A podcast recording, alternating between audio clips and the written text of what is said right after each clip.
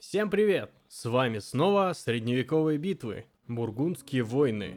Как оно завертелось? В прошлый раз мы остановились на битве при Монлери, в которой не было места дисциплине и преданности. Но главные действующие персонажи в лице короля Франции Людовика XI с неавторитетной погремухой благоразумный и сын герцога Бургундии Карл с четким погонялом смелый были решительно не готовы к смирению с Божьей волей. Через некоторое время умер Филипп Добрый, старый герцог Бургундии, и Карл стал полноправным герцогом.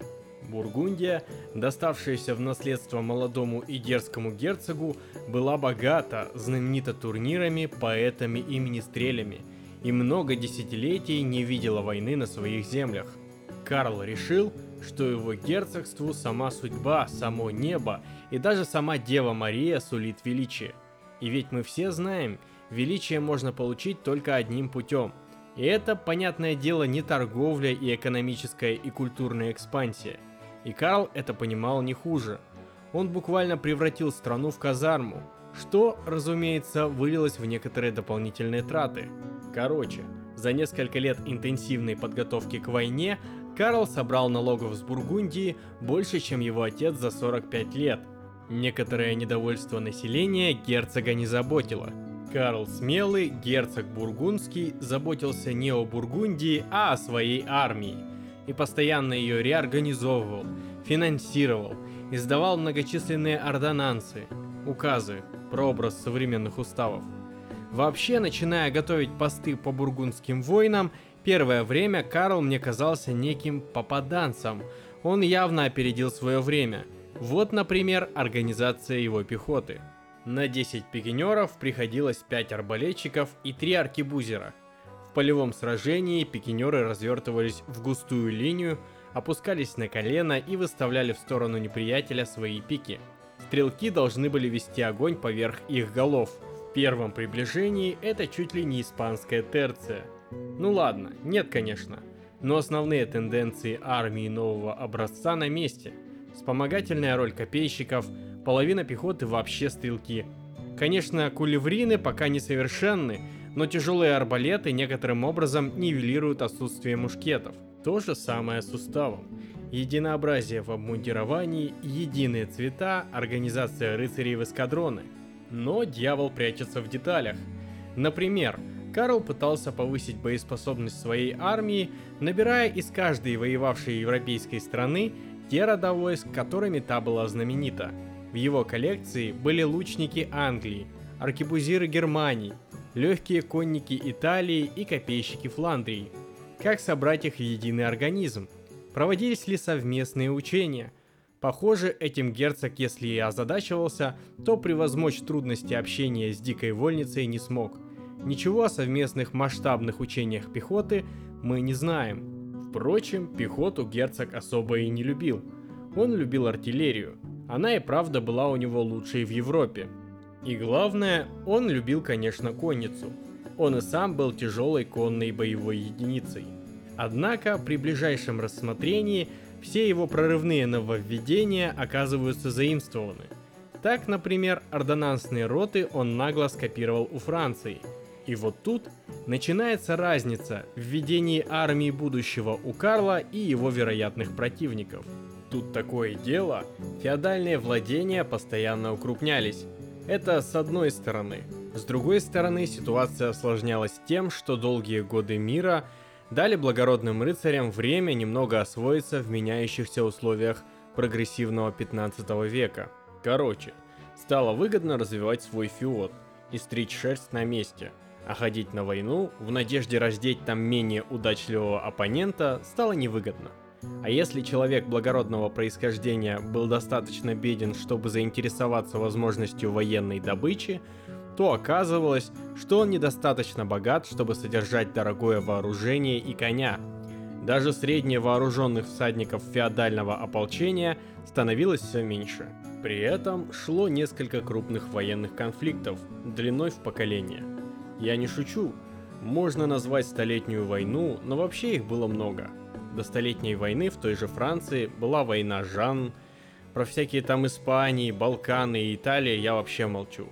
В результате появилось множество людей, чья работа была, как и у рыцарей, война.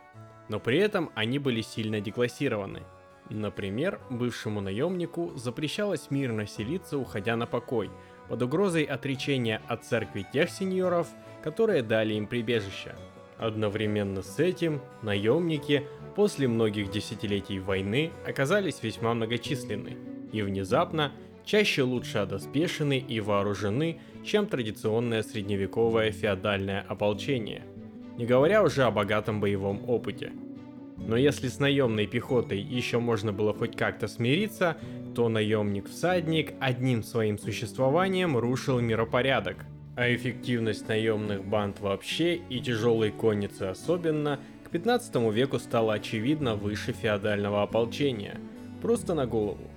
В перерывах между войнами банды делили Францию на куски и грабили каждый свой, нередко давая бой и разбивая местных феодалов даже в крупных сражениях. Французы решили это элегантно. Они взяли несколько конных банд наемников и приняли их на регулярную службу. Главари стали королевскими капитанами, наемники-дворяне сели на жалование. Необходимый минимум защитного вооружения предоставлялся королем. Карл пошел другим путем. Он, копируя ордонансы Франции, изменил сам принцип комплектования. Теперь каждому дворянину, желавшему влиться в благородный дом Карла, выдавали подъемные, коня и оружие. Фактически, Карл строил феодальную армию, но с помощью новых инструментов. Про ордонансные роты Карла мы поговорим чуть подробнее. Этот род войск останется на полях сражений еще долго и проявит себя в лучшем свете – Назывались эти рыцари жандармами. Основная ударная сила – тяжелая конница жандармов в сопровождении средней конницы – кутилье. Легкая конница могла быть представлена конными арбалетчиками. Конные лучники воевали с пешенными. Теперь посмотрим, что нужно было иметь приличному жандарму, чтобы не стыдно было показаться на поле боя. По военному уставу Карла Смелого 1473 года. Цитата – кавалерист ордонансного копья, жандарм. Он должен иметь полный доспех, включая салад с подбородником или барбют, латный воротник, длинный негнущийся и легкий колющий меч, нож-кинжал, прикрепленный к седлу слева, и булаву, подвешиваемую справа – коня с налобником и в доспехе, чтобы он мог скакать, и о его доспех ломалось копье. Что касается кутилье, то ему положены легкая кольчуга или корсет на немецкий манер, салад, латный воротник, наручи и поножи, короткая пика с перекладиной, достаточно жесткая и легкая, чтобы ее можно было держать горизонтально, как маленькое копье на перевес, а также добрый меч и длинный обоюдоострый кинжал – ну там еще несколько важных деталей. Перья наполовину белого, наполовину синего цвета.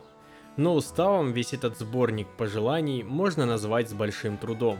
Хотя забавно читать пассажи о том, что герцог Бургундский пожелал своим рыцарям, чтобы они тренировались движению строю, когда не заняты, после обеда и не пьяны, хотя бы разок в неделю. Я не шучу, это реальное положение ордонанса – слегка ломает привычные нам представления об армии, не так ли? Все это из-за особенностей менталитета. Герцог намеренно оставлял благородным рыцарям запасную калитку, на случай, если они не хотят тренироваться. Можно бухнуть, например, и тем обосновать свое неподчинение по желанию. В противном же случае, видимо, могли возникнуть проблемы с подчиненными у самого герцога. Кроме ордонансных частей, Карл Смелый имел личную гвардию и двор-отель, а также некоторое количество вассальных войск. Если помните, я упоминал, что Карла называют последним рыцарем Европы. Это в том числе и из-за того, что в его указах есть слова о том, что его армии запрещается грабить мирное население. Идеализация именно этого исторического деятеля мне мало понятна. Ну да, запрещал, но только в исконных землях Бургундии. Но тут показательна сама ситуация с теми же жандармами. Их содержание позволяло просто сводить концы с концами, а о наемниках уже и говорить не приходится. Ближе к делу. Карл был готов к войне. Задача стояла простая. получить королевскую корону из рук германского императора и объединить свои владения во Фландрии и в Бургундии. Мостиком между этими провинциями служит Лотарингия.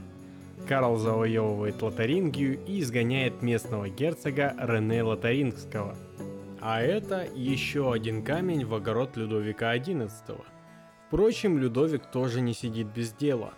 Помаявшись в грязи под убитым конем при Монлери, он, как взрослый и самокритичный человек, решил, что воеводствовать ему не к лицу. Хотя решил он это довольно давно, еще в битве со швейцарцами. И тут Людовика осенило. Швейцарцы! И тогда Людовик формирует против Карла союз, к которому присоединяются швейцарцы.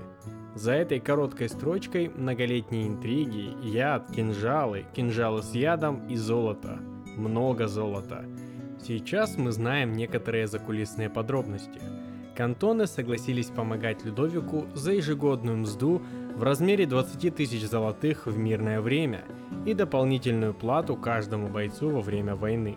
Впрочем, и сам Карл со своими жесткими мерами по сбору податей и спесивой надменностью тоже Людовику немало помог.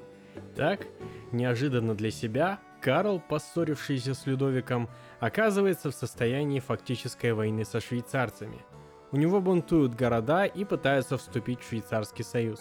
Карл ведет себя, как и подобает Альфачу, уверенно. Вот его цитата. Они, швейцарцы, не знают, что такое настоящая война. Мы им ее покажем. Сами швейцарцы, кстати, не испытывали восторга в связи с перспективой драки с Бургундией. Ставлю цитатку Филиппа де Комина. Герцог, покинув со своей армией Лотарингию, вступил в Бургундию, где к нему вновь явились послы этой старой германской лиги, называемой Швейцарией, и сделали предложение более выгодное, чем раньше. Помимо возвращения земель, они предлагали выйти из всех союзов, которые ему не угодны, в особенности из союза с королем, Людовиком, и стать его союзниками, а также поставлять ему для борьбы с королем 6 тысяч человек за довольно умеренную плату всякий раз, когда он только потребует. Но герцог и слышать ни о чем не хотел. В общем, Карл решил начать наказывать.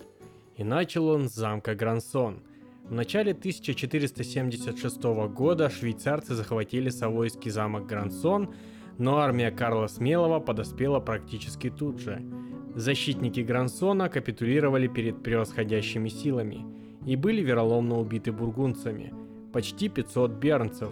То есть последний рыцарь был, конечно, со всех сторон благороден, и если ему угодно вырезать людей низкого происхождения – это его никоим образом не умолит в глазах таких же благородных. При этом надо понимать, что те, кого он убил, богатые люди. На современные российские деньги сотники швейцарцев – это люди, занимающие должности мэров и директоров заводов, с хорошими доходами. Что Карл творил с простыми людьми – вообще жесть. Во всех хрониках и летописях, захваченной Карлом Лотарингии и земель, по которым он проходил со своим войском – его называют не иначе, как Карл Ужасный. Итак, у относительно свободных и неплохо живущих средневековых европейцев, чьи отношения с их феодалами наконец-то обрели некие рамки, случились разногласия с могучим сюзереном Бургундии. Разногласия земельного характера.